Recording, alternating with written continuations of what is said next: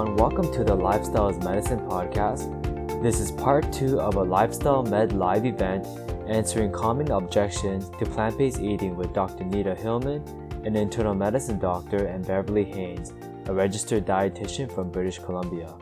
In this episode, we're tackling questions about whether we can get enough protein, vitamin B12, and calcium on a plant based diet. Let's listen in. Beverly, related to that, um, and this I think is the big one, or one of the big ones, uh, is about protein. You know, yeah. um, and this is for I think a lot of the guys out there. You know, we're worried about protein. So if you cut out meat, chicken, fish, etc., you know, where we can get the protein. You know, so what are your thoughts on that? Yeah, you know, that's the question I think um, dietitians get asked the most. If I'm going to do this plant based thing, where am I going to get my protein? Well, for one thing, if you're eating enough calories, you're going to be getting enough protein. Protein is the one thing that we don't ever really have to worry about unless we're starving. And most of us are not.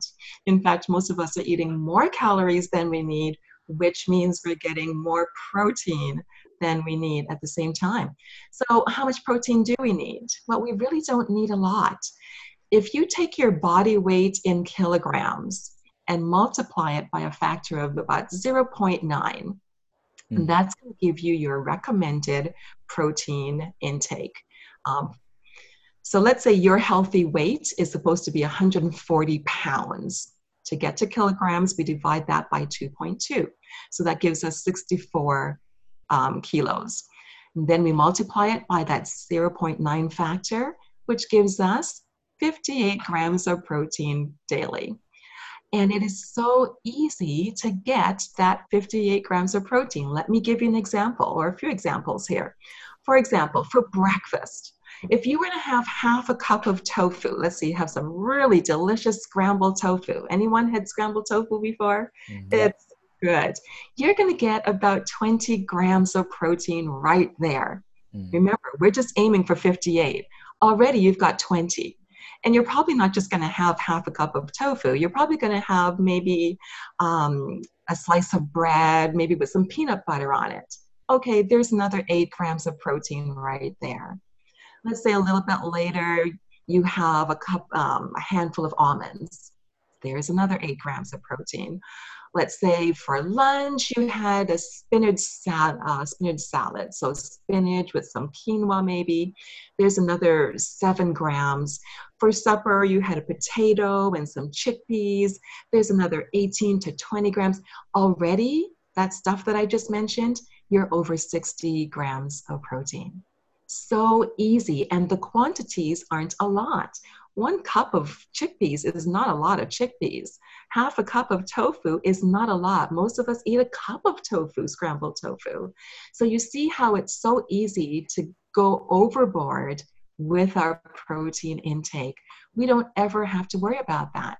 But if we still do worry about it, well, let's take a look at some of those animals a cow, for example. We eat the cow, we get that protein secondhand, when what would be the better thing would be to get it firsthand from the same type of foods that the cow gets their protein from. So tell me, what does a cow eat?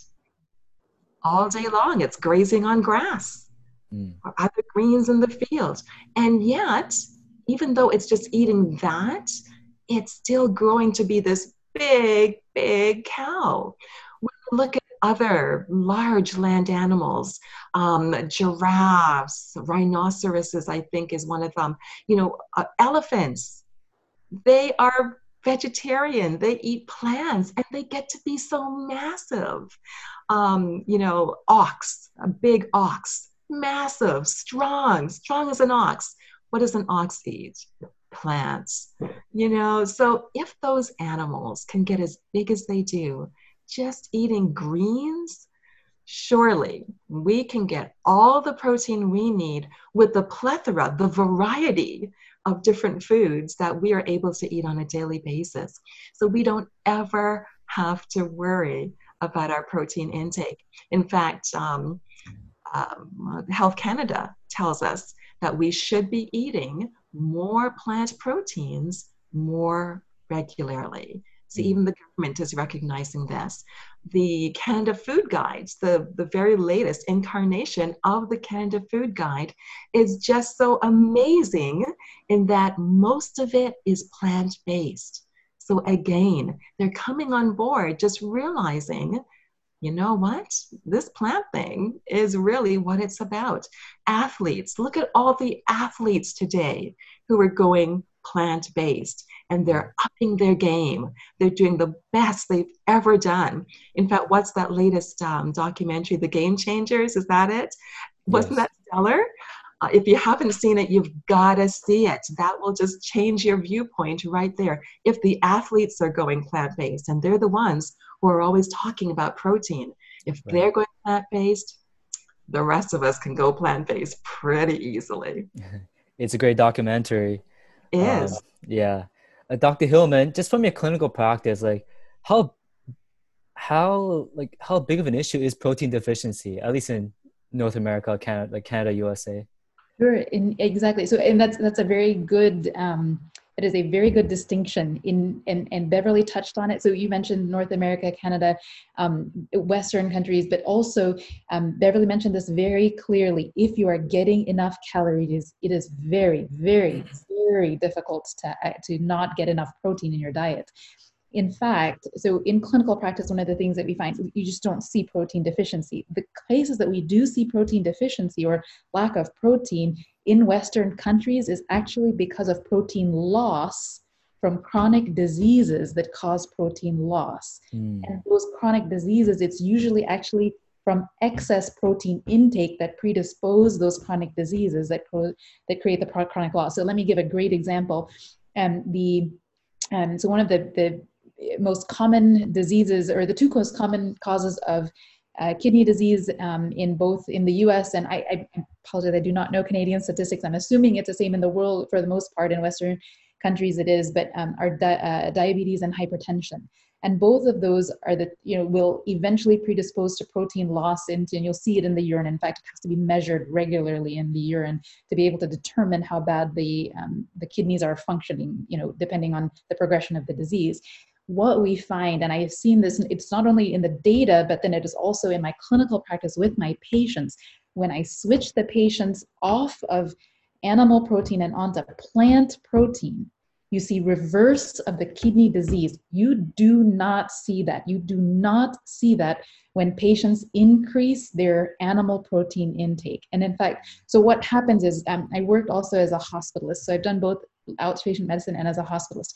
And I would get patient, you know, I would get this review of a chart that would come into my onto my desk and it would say, Dr. Hillman, this patient's albumin is low. And these are patients that have chronic disease, usually um, usually diabetes and hypertension they have some degree of kidney disease there's protein spilling out into their urine or they're they're just they have other things that are you know that are that are going on but but it would say on there, Dr. Hillman, does this patient have protein malnutrition? And what they want to do is then prompt a nutrition consult to then have somebody give them a whole bunch of animal protein. And what would happen with these patients is their disease, their their their um, protein deficiency would actually worsen because their chronic disease that related to it actually would worsen. And so with my patients, um, when again very consistent, you will see a, a correlation. You increase the plant protein, decrease the animal protein, or if in, actually the data is, is very nice, it's much older data, but you switch the, the two, you take patient populations and you put them on animal protein um, or give them a high amount of animal protein and you take the other population and you put them on um, plant protein and then you will and these are patients that have kidney disease that they're, they're so they're losing protein and there's a question of protein malnutrition if you um, take those two sets of patients and you switch them. So now those that were taking the plant protein take the animal protein, and those that were taking the animal protein take the, the plant protein. Those always on the plant protein have a not just a cessation but decrease in the amount of protein that is spilling out in the urine meaning that loss of protein actually goes down when they switch to plant protein so mm. so again even in the the things that cause quote unquote protein deficiency in the US it's not from dietary intake and actually the use of plant protein and minimizing or eliminating entirely animal protein would actually um, prevent those losses that cause or prompt the um, protein deficiencies that are often brought up. Great. That's great. Thank you, Dr. Hillman. And uh, I want to move on from protein, but just one last thing, and maybe Beverly, if you uh, can answer this one, just very briefly. What if somebody says, um, you know, people often say animal protein is better quality. It's like higher quality than plant protein. Um, just maybe in one minute or so, what would your response be to that? Right. Yeah. Well, you know what? Um, it's not better um, quality. It's it's different quality. Um, there's typically there is typically more protein um, in a serving of animal-based food than in plant-based food, but this is one instance where more is not better. Um, mm our bodies are better able to use the individual amino acids that are in plants more so than the complex um, amino acid structures that um, are in the animal based foods. It's got to deconstruct the animal based food proteins before it can actually use it. And so that's why it's kinder and gentler for us to be eating plant based proteins. The body can extract those and build them into whatever they need to build them nice and easily rather than having to deconstruct and then rebuild. Um, so it's not a better protein. And um, in fact, it's, it's a detrimental protein, as the doctor was just saying with respect to disease. And one thing we have to realize is um, there's, you know, going back to the question you'd asked me before about protein, there's protein in practically every single food. Right. Every single food, even fruit can have little tiny amounts of protein. So all of these things add up over your day.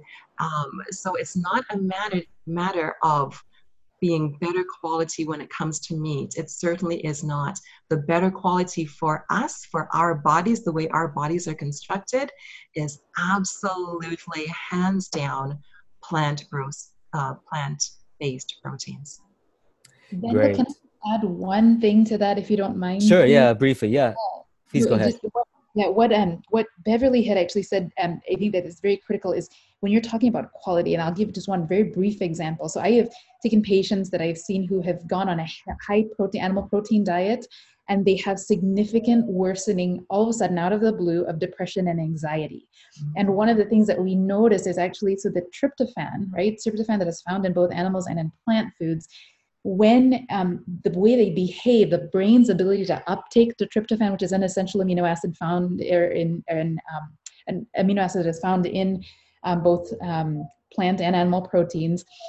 Um, the ability to uh, the brain to uptake that it competes with other amino acids the ratio of those competing amino acids is higher actually in in animals um, protein animal sources of protein than it is in plant sources and so the ability to actually uptake that is actually more difficult if you're eating it from if you're taking tryptophan for example from an animal source than from a plant source. Additionally um, if you have low carbohydrate intake which comes only from plant foods the conversion then of that that tryptophan to the serotonin that is so critical and key in depression and anxiety is worse is is is, is decreased in people that have high animal protein diets and low carbohydrate um, that is commonly that is better actually in in um, plant proteins. And and the reason i say this is because depression anxiety is soaring and continues to escalate um, no matter what country you're talking about um, and one of the con- contributing factors actually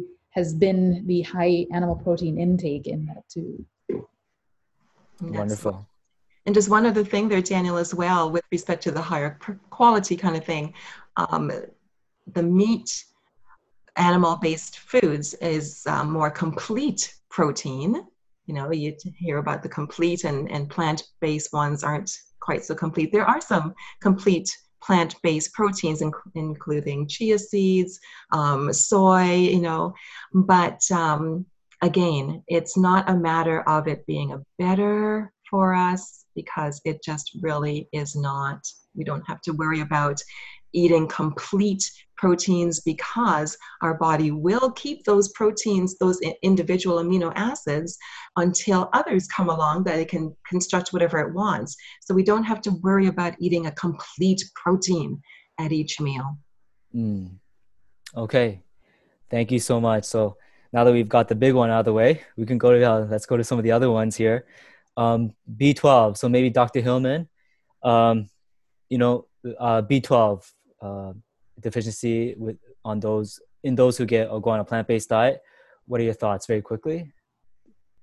Great, and I think um, Patty Roke uh, actually asked this question also. So very good, great question. Um, yes. There was a very nice study. So we've heard of the Framingham study that was done before. There's a Framingham offspring study that was actually done that that really directly looked at this. And what was very interesting was that across the board, no matter what um, nutrition plan you went towards, the rates of B12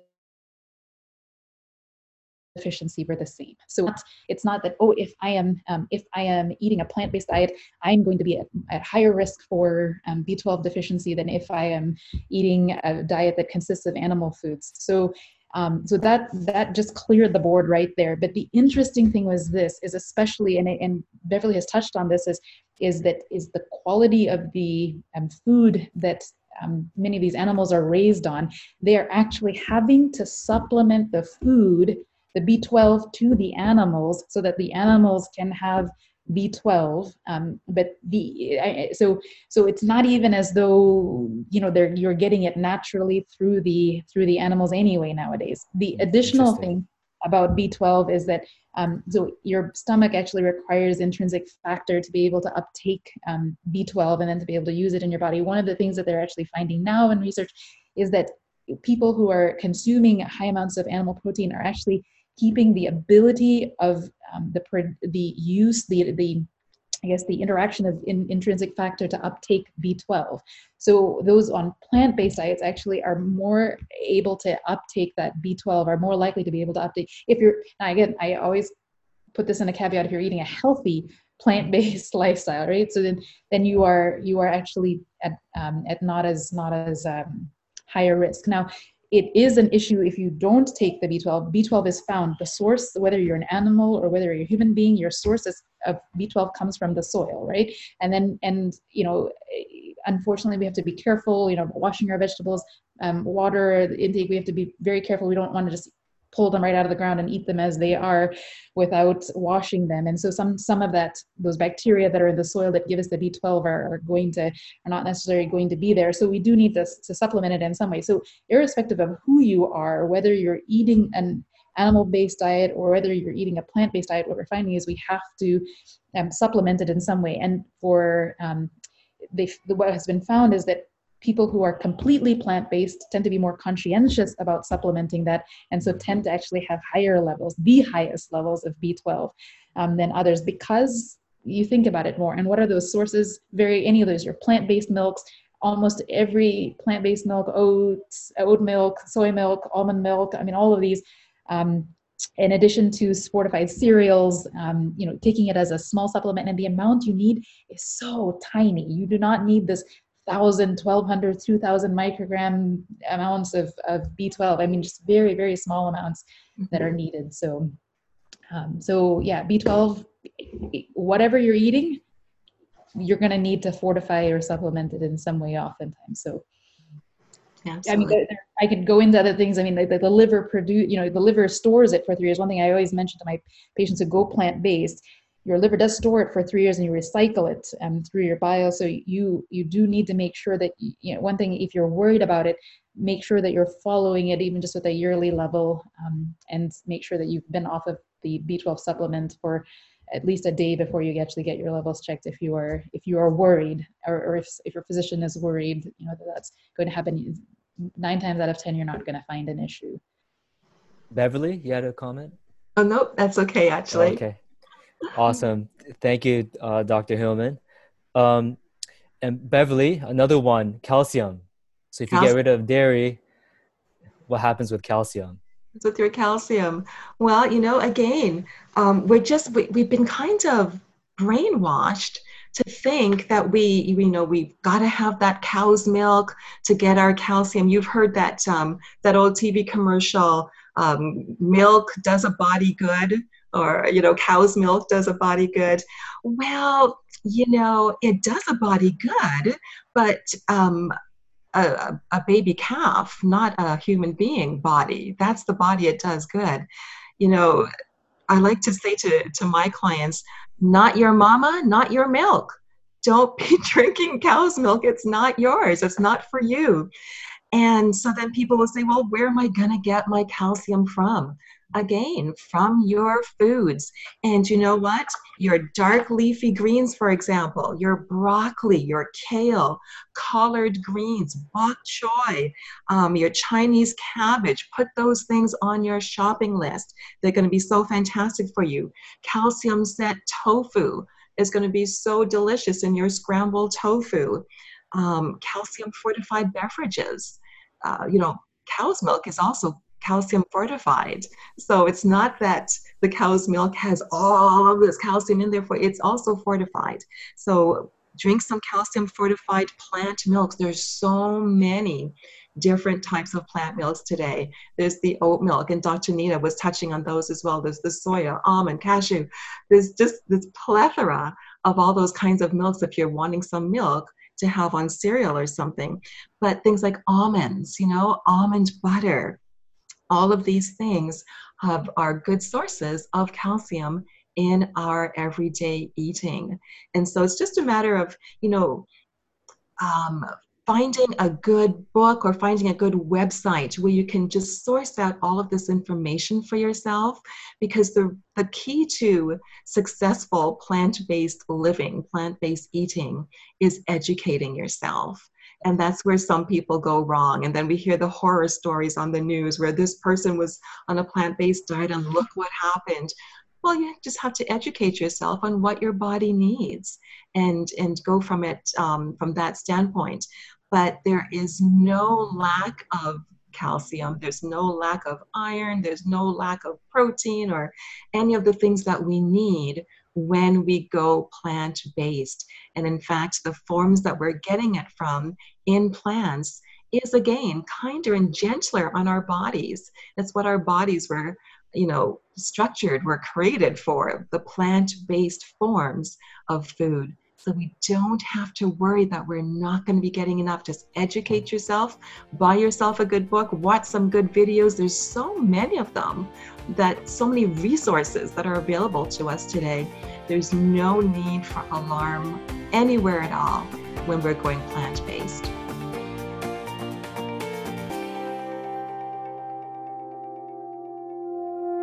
That's it for this episode of the Lifestyle is Medicine podcast. To learn more about Lifestyle is Medicine and our many community programs and events, please visit www.lifestylemed.org. To learn more about our clinic partner Pathways Lifestyle Medicine Clinics in Toronto, go to www.pathwaystoWholeness.ca. Thank you for listening to the Lifestyle is Medicine podcast. Don't miss part 3 in our next episode. Until then, remember, your lifestyle is medicine.